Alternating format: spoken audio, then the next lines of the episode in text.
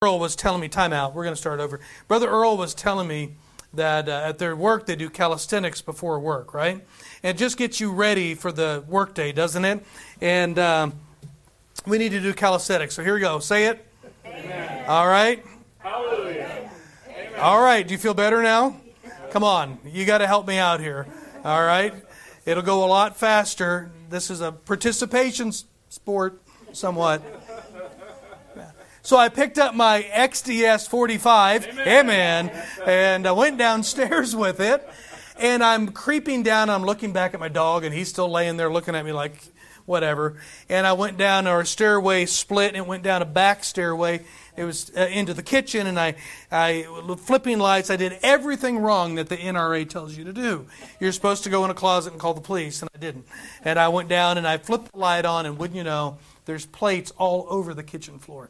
One of the shelves in one of the cabinets, the, the little shelf uh, pin broke and everything came smashing uh, down. And when you looked at it, I mean, there wasn't a lot broken, surprisingly, but there was some broken. And uh, you know what it's like to clean up glass, right? You pick up the big pieces and you get everything very carefully, and then you'll sweep a little bit. And then what do you do? You look around. Did I miss anything? Because who has ever stepped on a shard of glass? Oh, is that annoying? It really is. And uh, you sweep and you sweep and you sweep and you look again, and because that one little shard can cause a lot of pain. Hey, whether you realize it or not this morning, sin does the same thing in our life. One little shard, one little piece that's undetectable, one little little little thing that you just don't quite see there. I'm telling you, if it's left there, it'll it'll fester in your life and it'll create a lot of pain. Well, when we come to Second Kings or Second Chronicles chapter 34, we're coming to a new king in both second and second chronicles and both recorded again in second kings. We're coming to a new king in israel. If you remember hezekiah was a wonderful king. He had a little bit of problem there but he uh, he uh, had a little hiccup in his life, but he was a great king. He did a lot of great things. He came on the scene and began to clean up Israel and clean up the temple and got rid of the idolatry. And anytime anybody does something like that, it's an amen. I'm telling you, sometimes people have to come, pastors come into churches and they got to do like a new king, like Hezekiah did in Israel, and start cleaning out things and get rid of garbage and things like that because it's left. But this is how Hezekiah was. Man, he was a good king. And after him, his son came Manasseh, and he wasn't so good. Manasseh was born in those 15 year period that he asked God for more years. And God granted Hezekiah more years, but in that period, Manasseh was born. He was not a good king. Yes, at the end of his life, he got carried away into Babylon. And yes, I'm thankful for the grace of God because he humbled himself in Babylon and, and with true uh, humility and repentance. And God even brought him back to Israel to reign again at the end of his life. And he said, then he knew that the Lord was God. And he had a relationship with Lord God. But he messed up a lot of stuff. But after Manasseh came his son, Amon. Now, Amon was a bad king, and he was such a bad king. He only reigned for about two years in Jerusalem, and he did not last very long at all. If you would see, I believe it's. Uh, uh, well, you could see uh, 2 Kings 21. You could go there and see, I believe it's in uh, 2 Kings, you can see it in chapter 21. Go back a little bit. 2 Kings 21, uh, verses 19 through 23. It says that we're talking about Amon, and he walked, 2 Kings 20, 21, verse uh, 2 Kings 21, 19. And Amon was 22 years old when he began to reign, and he reigned two years in Jerusalem. And his mother's name was uh, Meshullemeth, the daughter of Haruz of Jotbah. And he did that which was evil in the sight of the Lord, as his father Manasseh did. And he walked in all the ways that his father walked in, and served the idols that his father served, and worshiped them. I'm telling you, there's a danger in getting right late in your life because your children have watched you. Yeah. Can I remind you? you remember, um, Jehoshaphat was another great king, right? But he spent too much time with his cousin Ahab. And what happened to Jehoshaphat? His son ended up marrying Ahab's daughter, and he had a lot of problems. Be, be careful. Be careful who you hang with, right? And it says he walked in all the ways, verse 22, and he forsook the Lord God of his fathers, walked not in the way of the Lord, verse 23. And the servants of Amon conspired against him and slew the king in his own house. What an awful way to go. And uh, says in verse 26, he was buried in the sepulchre in the garden of Uzzah, and Josiah, his son, reigned in his uh, stead. So when Josiah became king, think about this now, Israel had been away from God it had been into idolatry for 55 years now. 55 years. They've been away from God. Josiah's dad was completely e- evil. He was completely wicked. Josiah became king. Watch this. He had no example.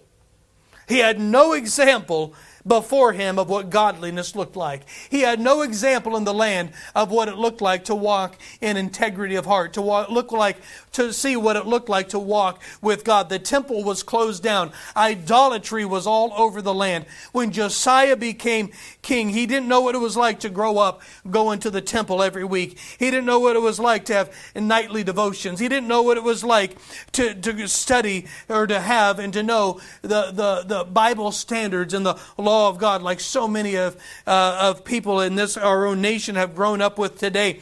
The nation was filled with idolatry and here is this little eight year old boy, Josiah. He's a new king over Israel. With no background, no compass, no help. Yeah. Don't tell me your circumstances are too bad for you to serve God. Don't tell me you didn't get enough to believe God. Yeah. Josiah began to seek after God. You look in Second Chronicles and chapter 34. Second Chronicles chapter 34. I believe I had Brother Jim read this for us. Josiah was eight years old when he began to reign, and he reigned in Jerusalem one and thirty years. And he did that which was right in the sight of the Lord, and walked in the ways of David his father, and declined neither to the right hand nor to the left. For in the eighth year of his reign, so it makes him 16, while he was yet young, he began to seek after the God of David his father. And in the twelfth year, he's 20, he began to purge Judah and Jerusalem. He began to uh, begin uh, from, from the high places and from the groves and the carved images and the molten images. Josiah began to seek after God at 16 years old. Why? Why did he do this? Well, we don't know. We don't know. There wasn't much example for him to follow, right? There wasn't much for him to see around him. Yes, he knew his lineage, no doubt. Yes, he could see the temple there. No doubt there were still some godly people. Hey, listen, uh, Jeremiah, if you, if you really delve into history, Jeremiah might have only been two or three years older than Josiah. They may have been in school together. Maybe Jeremiah had some impact on Josiah. I don't know that. But here's what, what may have happened, which could have been in Josiah's life. Maybe he realized the emptiness that that he lived in. Maybe he understood what, the, what it was like living in the destruction of a nation and that, that feel, watch that feel and that spirit of what it's like to live in a place that has been destroyed because of sin and idolatry. Maybe he knew what it was like to live in the filth of idolatry and the filth of sin and the filth of wickedness. Maybe he looked around and he saw the condition of a nation that forsook God and he wanted to know him. May, hey, does that mark, do you remember the day when you came to that realization? Maybe you grew up like that. Maybe you grew up without any, without any help in the Word of God. Maybe you grew up in your life and you didn't have a parent to teach you the Bible. You didn't have a mother to sing you songs of the Bible. You didn't have uh, dads to teach you memory verses and say prayers with you when you went to bed again, uh, when you went to bed every night. All you knew was the emptiness that you lived in. What you knew was living in the aftermath of destruction of how people destroy their lives apart from God. You might have been, become tired of the filth of sin that you grew up in, and you said, I don't want anything to do with this. I don't like this life. It's not a good life. Hey, some of you were forced to live in the midst of someone else's destruction of sin and filth, and, and it was empty. And there came a time when you didn't want that for your life. You didn't want the emptiness because you knew it. You knew it far too well. And at 16, Josiah began his walk with God. At 16, Josiah, why? I don't know, but something happened where Josiah says, I want to seek God. Yeah. That word seek. He said, Well, yeah, just like hide and seek. I love looking up words. That word seek, it means to practice, to study, to follow. Now, listen to this to seek with application. He sought God with application at 16 years old. I noticed a, a post on Twitter this morning from a, a man, a pastor I know very well out in Texas, and he had a photograph of him and this young boy, 13 year old boy. He said, uh, just hanging out with so and so, led him to the Lord. What a joy it is at 13. He has no family in church, he has no parents that are coming along with him, and he loves the Lord. And, and he said, The ministry doesn't get any better than this. I'm telling you, it doesn't. Josiah sought God. He sought him. He sought him. He began to follow God with application at age 16. And then at age 20, at age 20, four years later, Josiah begins to clean out Israel. In verses 3 through 7, Josiah travels every quarter of Judah to utterly destroy every visible marker of, of idolatry, and we have them everywhere. He began to destroy the groves up in the high hills where they'd plant trees in such a way uh, to, to uh, create areas and places of worship to their idolatrous gods. He began to uh, take out all of the carved images and the uh, little idols that they would carve and make, and he began to destroy them. And in uh, in verse 5, Josiah uh, uh, began to uh, began to um, dig up. Let me say it that way. Josiah began to dig up what couldn't be seen. Look at verse 5. And he burnt the bones of the priests upon their altars and cleansed Judah and Jerusalem. What did he do? He went and dug up the bones of these idolatrous priests. Wait, the idolatry that couldn't be seen to the, to the public, the ones who were, the, who were leading the way, he dug their bones up and burned them on, look what it says, their altars. Boy, he wanted rid of them, didn't he? He wanted nothing to do with it. Look at verse 7. And, he, and when he had broken down the altars and the groves and had beaten the graven images into, into powder and cut down all the idols throughout all the land of Israel, he returned to Jerusalem. Listen, he didn't come back to Jerusalem till he got it all done. He didn't come back to Jerusalem till he got through every corner and every hidden alleyway and every high grove and between in every little forest where the physical idols were, where the places of worship were, even anything that was connected to idolatry, Josiah left nothing standing. He wiped it out and got it out of Israel. Boy, I tell you what, that is an amen. Yeah. Look at verse 18.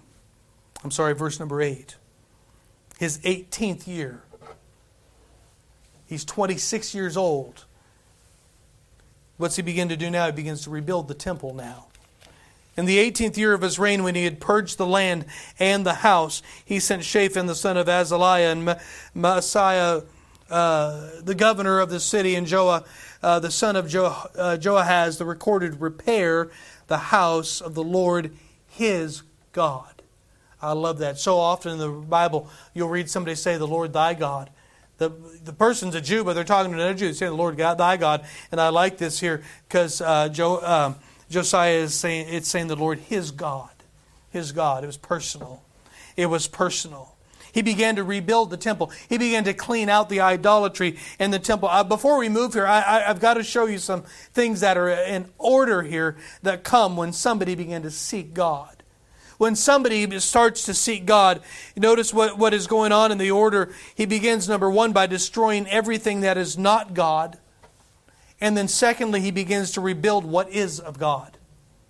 He takes out, wait, number one, you get rid of everything that's not God and then start building everything that is God. Hey, listen, it's pointless to go and repair a house that is full of termites when you don't get rid of the termites first. right? I mean, you talk about a waste of time and a waste of money and a waste of energy. You say, oh my goodness, we've got termites. Look at this under the house. Look at this on the walls. And you come in and you spend uh, $100,000 to repair that house. And you say, boy, you know what you've done? You've just created a new buffet for your termites. Yeah. No, get rid of them first. Get rid of the idolatry first. Get rid of the sin in your life first. Just start, hey, day one, just start getting rid of everything. How many remember that day when you got saved and you went home and you just started throwing stuff away? You just start cleaning stuff out. You just start saying, hey, you just said, boy, I'm done with this and done with that. Hey, you know what? It wasn't really that hard because you didn't want it anymore. Why? Because there's something better. It was Jesus. Amen. This is what Josiah is doing. Notice I want you to show you something else of an order.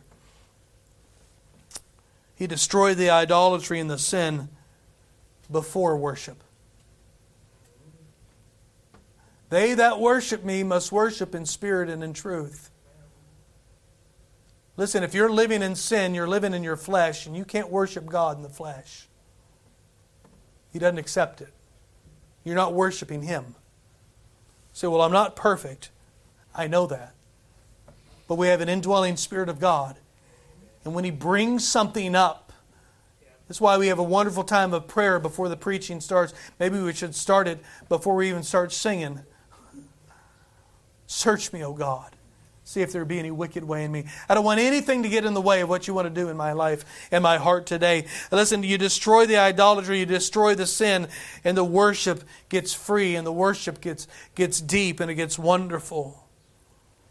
I want you to notice one more order here what Josiah did.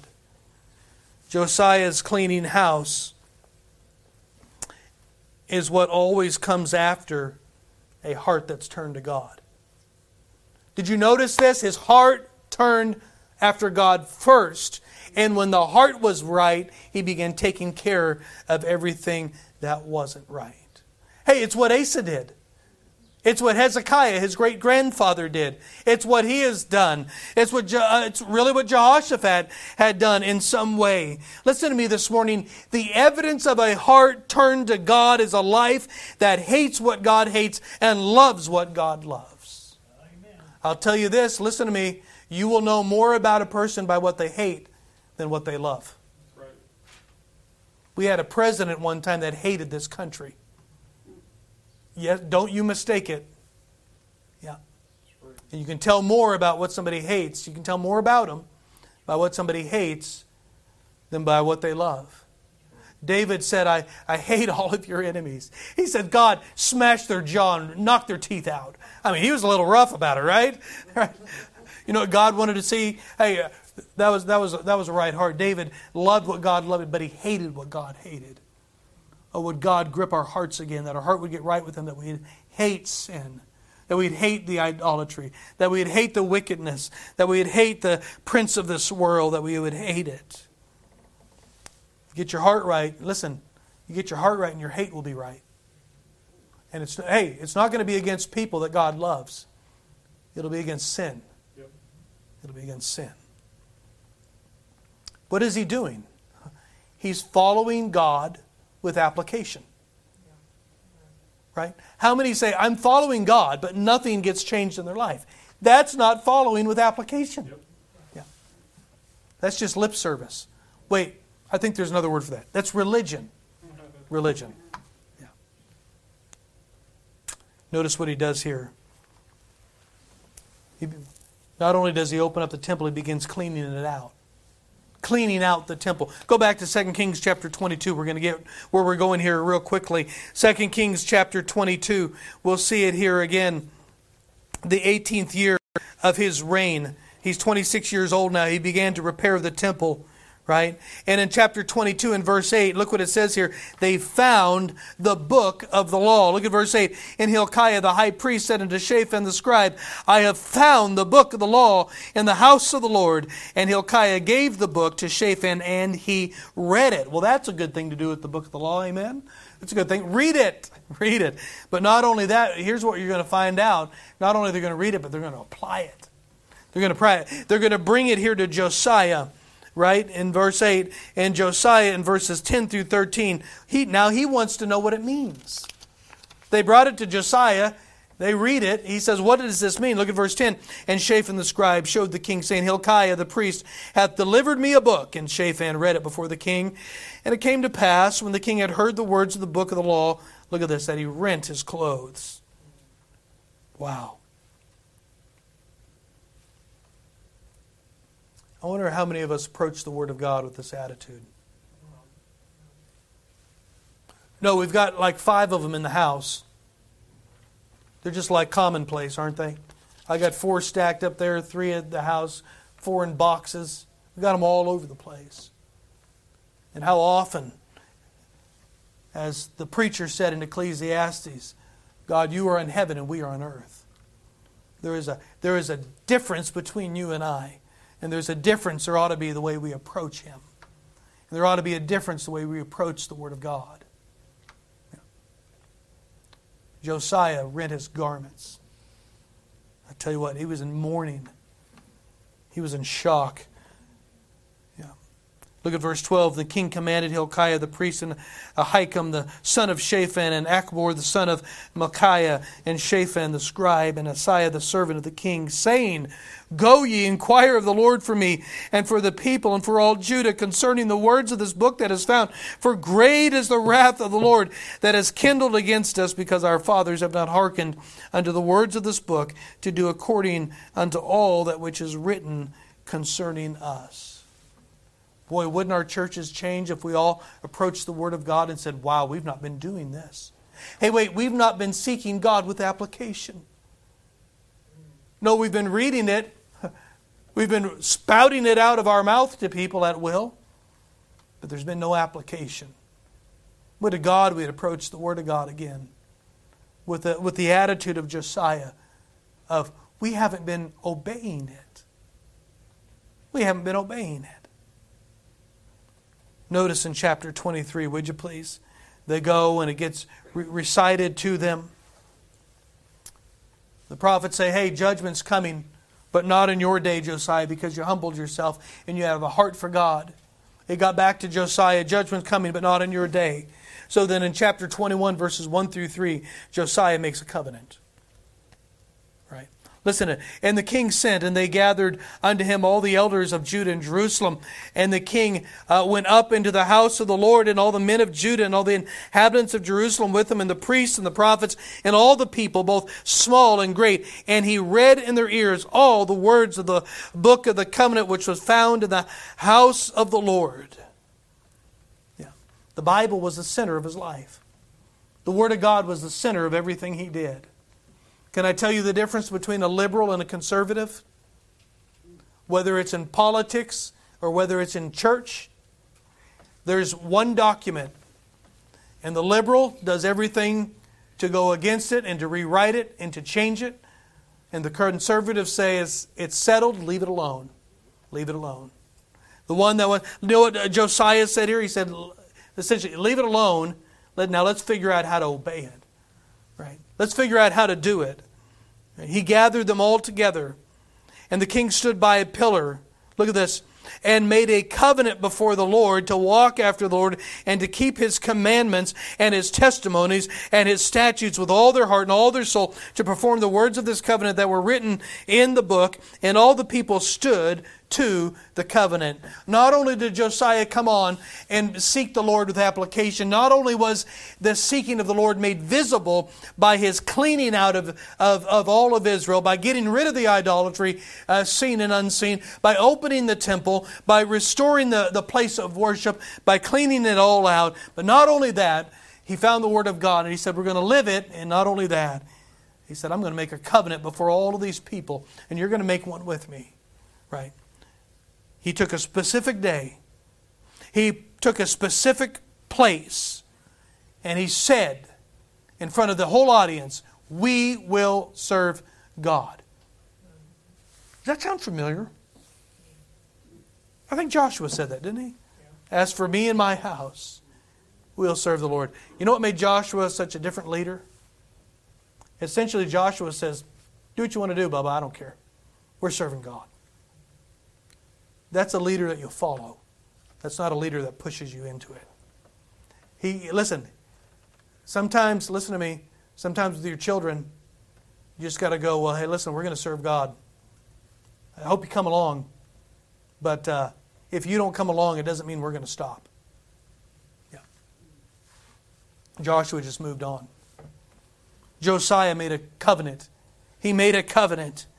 He was living, he was seeking God with application. And you know what he did after the covenant?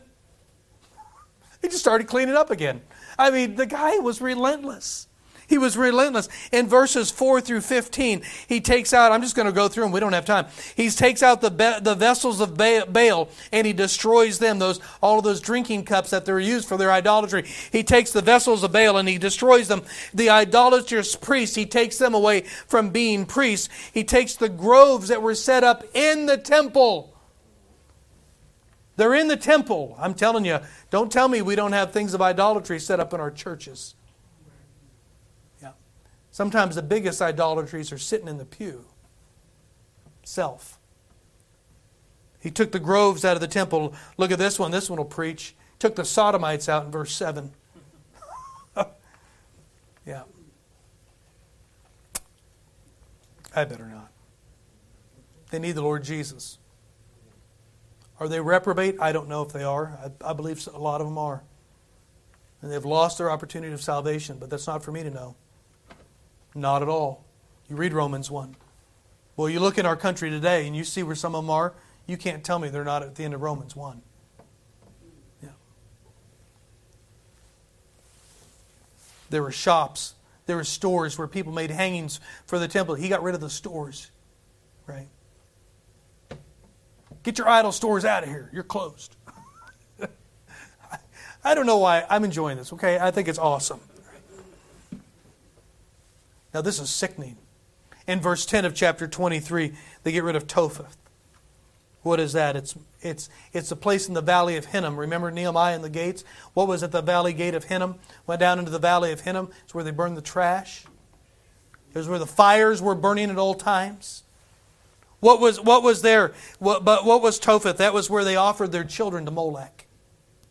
That's where they took their live babies and threw them on a fire until they died. They said the droning of the drums were nonstop, so it would cover up the screaming of the children as they threw them into the, into the fire. Don't think we're any better, friend. They're ripping babies limb from limb while they're alive. Yeah. I think, hey, listen, friend, we may need to get, get into the Word of God and learn how to live in a nation under the judgment of God because it's going to get worse. Yeah. What did he do? He stopped the abortion. he stopped it. I could go on. The verses 11 through 15, you can go look at it. What was he doing? He was leaving no stone unturned, seen or unseen, even unto the most famous kings of Israel. Would you look at this? I believe it's in verse. I've got to go down here to find out where it is. I lost it. Yeah, here it is in verse 13. In the high places that were before Jerusalem, which were on the right hand of the, mo- of the Mount of Corruption, right? It's actually the Mount of Olives. Mount of Corruption turned in, Solomon turned it into it. Listen, which Solomon the king of Israel had built for Ashtoreth, the, abomini, the abomination of the Sidonians, and for Chemosh, the abomination of the Moabites, and for Milcom, the abomination of the children of Ammon, did the king defile. Uh, hey, listen, Josiah came up and said, I don't care what a big name you have. I don't care what a great king you are. I don't care how good of a temple that you built. Listen, you, you set up a place of idolatry, and we're going to get rid of it. I tell you what, there's some big name preachers Ah. They've got a lot of big things they've done, a lot of great churches, and they've got thousands upon thousands that are coming in and out. And I'll tell you what, somebody needs to cry out against them because they're going. Listen, they're going a they're going a wrong way. They're going a bad way. Yeah, it's pretty cool. That's a pretty good king, friend. Wait, c- could you not conclude by the actions of Josiah that when the Word of God said he was seeking after God, he was seeking after God with application? Yeah.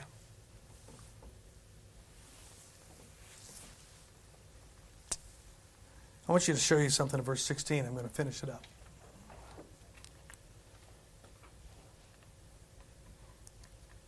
He's the, the glass is all over the floor of Israel. He's cleaning it up. He's picking up the big things. He's sweeping up the little stuff. He's looking under things and getting everything that's dirty and anything that looks like a, even has a semblance of a piece of a shard of glass. He's sweeping it up. I want you to show you. Look at this in verse 16. You get him in your mind, you see what he's doing? Just going through the land, finding everything possible. Would you look at verse 16? And as Josiah turned himself, look at that imagery. He's moving, he's going through the land, he's getting out the idolatry. He's just, he's still on a mission, right? Look at this, verse 16. And as Josiah turned himself, he spied the sepulchres where were in the mount that were in the mount, there in the mount, and sent and took the bones out of the sepulchres and burned them upon the altar and polluted it according to the word of the Lord which the man of God proclaimed, who proclaimed these words. Do you see him? He's going through out of the land of Israel. He's sweeping things up on the floor and he's looking around and all of a sudden he goes, Oh. Ah. Clean them out. Clean them out. Yeah. He almost missed them. he almost missed them. What is it? What, what is Josiah doing? He's cleaning up the last sliver. He is leaving nothing on the floor. He is looking under the cabinets. He is looking under the stove. He is looking under the refrigerator. He's, he's looking under the table, right? He's, he's pulling the trash can up and seeing if there's a shard under there. He is upturning the entire, the entire nation, seen and unseen, looking for every last shard of glass that needs to be cleaned up. I love it. He wasn't content just to get the big stuff out. He wanted to get everything out. He wanted to get everything. What was he doing? It was intense, intense scrutiny. He was, the eyes, hey, the eyes, the eyes were squinting. He was looking afar. He's trying to, what's that? My grandmother at the time was about 90, sitting in her wheelchair and saying how much she couldn't see. I can't see nothing. She didn't have her glasses on. I can't see anything. My aunt's sweeping the floor and she said, You missed a spot. My aunt can hardly even see it. She's like, What are you talking about, Mom? It's right there. Thought you couldn't see. Boy, she, she had eyes of scrutiny. Sitting there at the back sliding the glass door. Is that a dog running across the field? I'm like, I can't tell. How can you see that? You know, Josiah was looking. He was looking. He was finding every last sliver of idolatry and sin. That would cause a problem later. Uh, uh, that would cause a problem later. See, because he wanted God, he didn't want anything that was not God. Boy, that's good. Yeah. Even if I did say it. He wanted him. See, if he had left it, it would have been a sore reminder. If he had left that sliver, right, it would have continued to fester in Josiah's life and in Israel's life. And Josiah had such a heart for God, he wanted everything cleaned out. A few months ago, I had an accident on my machine and broke another windshield. Anyway. And I really like it without a windshield now. it's much easier to get in and out of now. And in the seat of this skid, tractor machine, skid steer, I had glass just from the. I'm going to push. I'm like, ugh. So I got out, and, and your pastor is just brilliant. He's brilliant. and I had no gloves on, and I just all of a sudden started dusting the seat out. And yep, yep, yep, glass. Glass. You know what? It's still in there. and the thing of glass, those of you who have maybe gotten metal, shards of metal, I mean, it's, it's metal you can kind of work around and push out. Glass doesn't work out because it's like square, right? It's not a long, thin sliver of metal. Somebody told me that, I think Brother Martin told me the other day that he had that happen and it calloused over and then it worked out the top of his finger. I'm like, well, that'd be cool, you know? But glass doesn't do that. Can I tell you something? I have dug at this. I have taken a knife out and cut into it. I have dug away at it. I know it sounds, it's all right. And I'm, it's still in there. It's still there. Why? Because somebody left some slivers on the seat and didn't use gloves to get it off. And listen, it's in there. Can I tell you, listen, if Josiah had left that, it would have been a sliver embedded into the life of Israel, into the life of, of, of Josiah. And what would have happened? He might have gotten calloused over. It might have really affected his life later.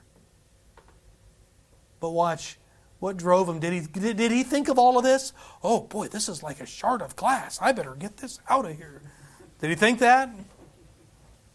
You know what I think motivated him? He loved God so much that he wanted nothing, nothing, nothing in his life that wasn't God.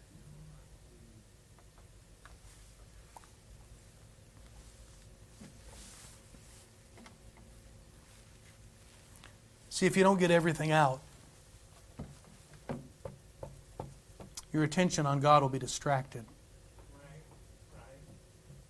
Do you know how many times I've got something on my mind? I'll hit this just right. I'm like, oh, yeah, that's still in there. Yeah, just worming around, making a big chasm in my finger. Distraction. How many have a besetting sin that's just a distraction to the relationship with God? Yeah. It's kind of like kind of like weeding a yard. You can come in and mow the weeds down, right? Or you can pull them up by the root. Well, it takes more time. Sure, it does. Right? But the return on investment is much better than just mowing them over. Some of you are like, yeah, I just mow them over.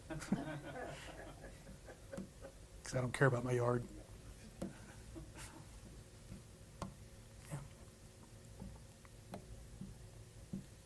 Festering pain, irritation. No, on the outside, there's a lot cleaned up.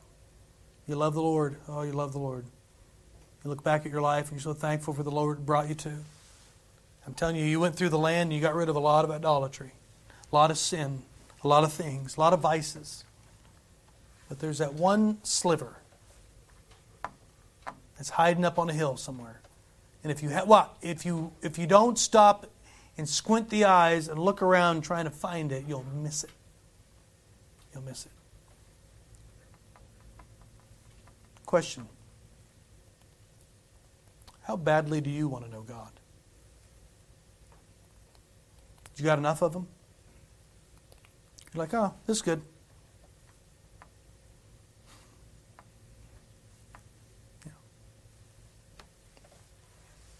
How driven are you to follow God. How driven. Josiah was pretty driven, wasn't he? Yeah. Do you know this life of Josiah right here? This very, very life here? God said this is why Josiah lived this way because he wanted to know him. Over in Jeremiah, you don't have to turn there, but over in Jeremiah 22, in verse 16, God is speaking to Shallum, who is, uh, who is uh, Josiah, I said, yeah, who's Josiah's uh, son, who's now reigning, and he's not doing a very good job. And God tells, comes and tells him, and that he's speaking to him, that he's not living like he said, You're not reigning, you're not living like your father, Josiah. In verse 16, God said this to Shallum, his, about Josiah, his father. He said, He judged the cause of the poor and needy. Then it was well with him. Was not this to know me? saith the Lord. Why did Josiah do all that he did? It wasn't just to check off a religious box. It wasn't just to look a certain way. It wasn't just to, to get the accolades of somebody in your group. He did what he did. He drove out all of the idolatry down to the last sliver because he wanted to know God. And God is light, and in him is no darkness at all. And listen, when we allow slivers to fester in our life. It's a distraction that keeps a distance between us and God. Josiah wanted God. Yeah. Do you? Do you want him that badly? Do you realize Josiah, you want to know how many years he was doing this? Ten years. From 16 to the dedication of the temple I mean, to the opening, reopening of the temple, and then more cleaning out, that was 10 years. Do you realize he, he did this all the way up, it seems, to like when he died at about 39 years of age?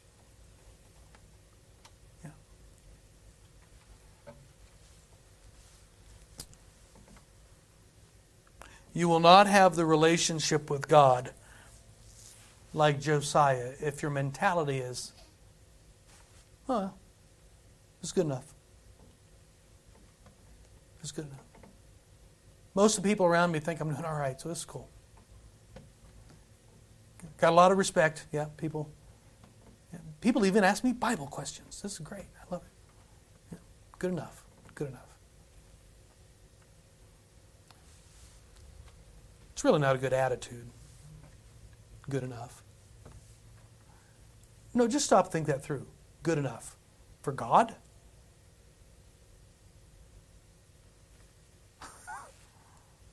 Right? We say good enough about something that is that is less than important than something else, right? When I'm working on my truck, I say, yeah, good enough. The work I just did on my truck matches the dent on the bumper, the dent on the side, the missing mud flap, and whatever. Good enough.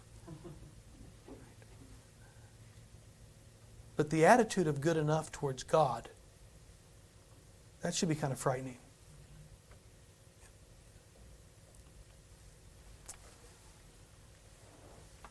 You say, I do want this, but how? How do I, how do, how do I get here like Josiah? Well, Psalm 51, David had just sinned greatly. I mean, it was, it was bad. Bad. Yeah. Beyond adultery. I mean, just took everything that God had given him and thrown it out. Murdered. Yeah. He's got a child of fornication now, of adultery, born out of adultery and fornication. It's bad. It's as bad as it gets. Yeah. And what did David say in Psalm 51? He said, Create in me a clean heart, O God, and renew a right spirit within me.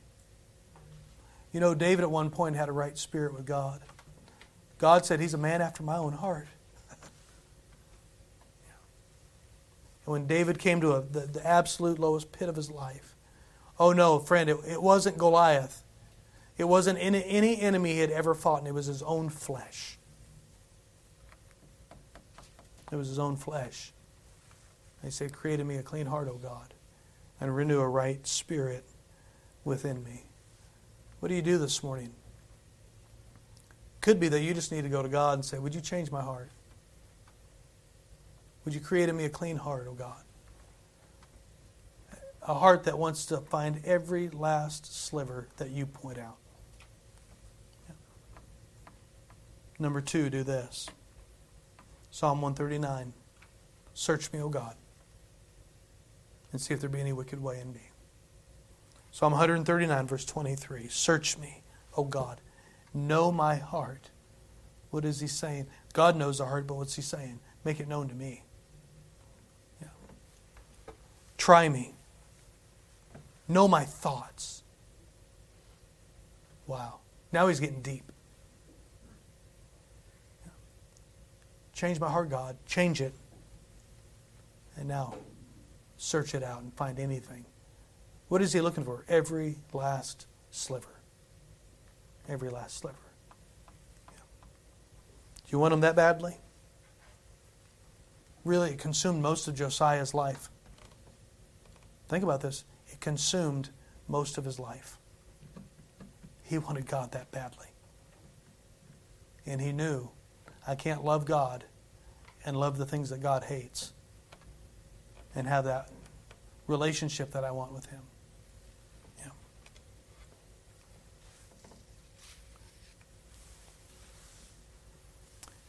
Our Father, thank you this morning for a great reminder. We're so thankful. I think so many in this room just rejoice. They absolutely rejoice in what you've done in their life. I rejoice what you've done in my life. I rejoice in the growing process and where you've brought me and where you've brought others and how far we've come along and where some have started and where they are today. It's just a glorious, glorious thing. But Father, not only are there ones in here that want the heart of Josiah, I don't know if I could say this with words emphatically enough that you deserve us to have a heart like Josiah. You're worthy, O oh God. You're worthy. So, our Father, would you begin that work in us today? That we would be a church, we would be a people that lives a life walking of circumspect, uh, uh walking in circumspect, looking for every last sliver that you put your finger on, that has no, that that is that doesn't represent you whatsoever. And Lord, that we would, as we see those things, as you show us those things, that we would have the heart and the desire and the longing to say, I don't want that. I don't want that in my life. Lord, would you do that today? Would you start that today? Maybe there'll be some, some here this morning that will do as Josiah did on that on that one place at that one time and put a stake in the ground this morning and make a covenant. Maybe you'll make a covenant with God today and say, I want a heart that looks for every last sliver that might get between me and God. Father, we ask you to do that work today in Jesus' name. Let's stand if you would, please. I don't know how the Lord has spoken to you. You have a place where you can pray. The instrument's going to play, and you have a a seat right there. You can get down with the Lord and pray with Him.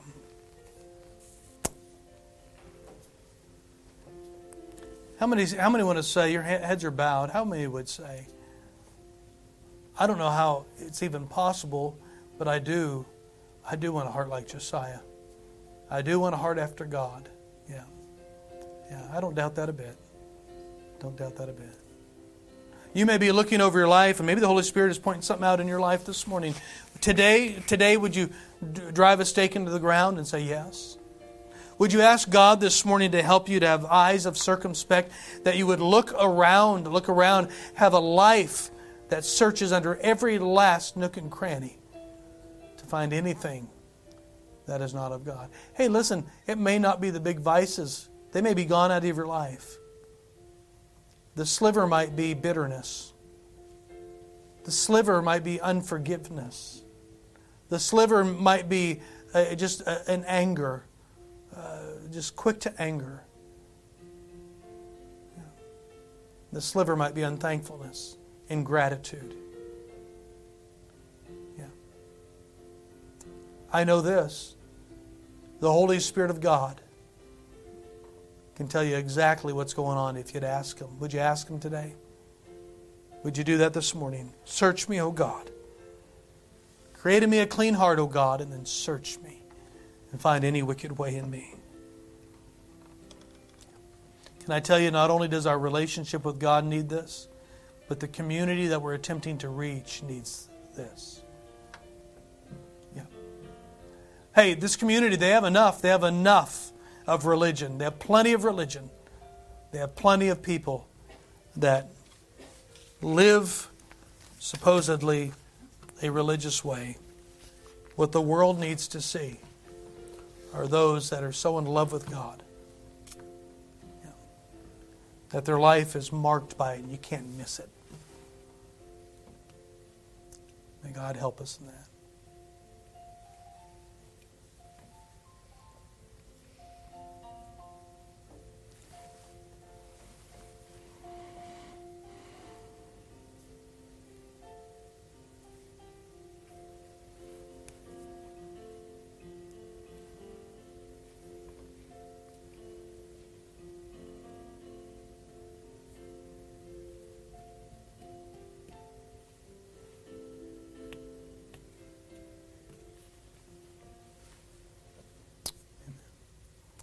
We close with a word of prayer this morning, 6 o'clock tonight, we'll be back.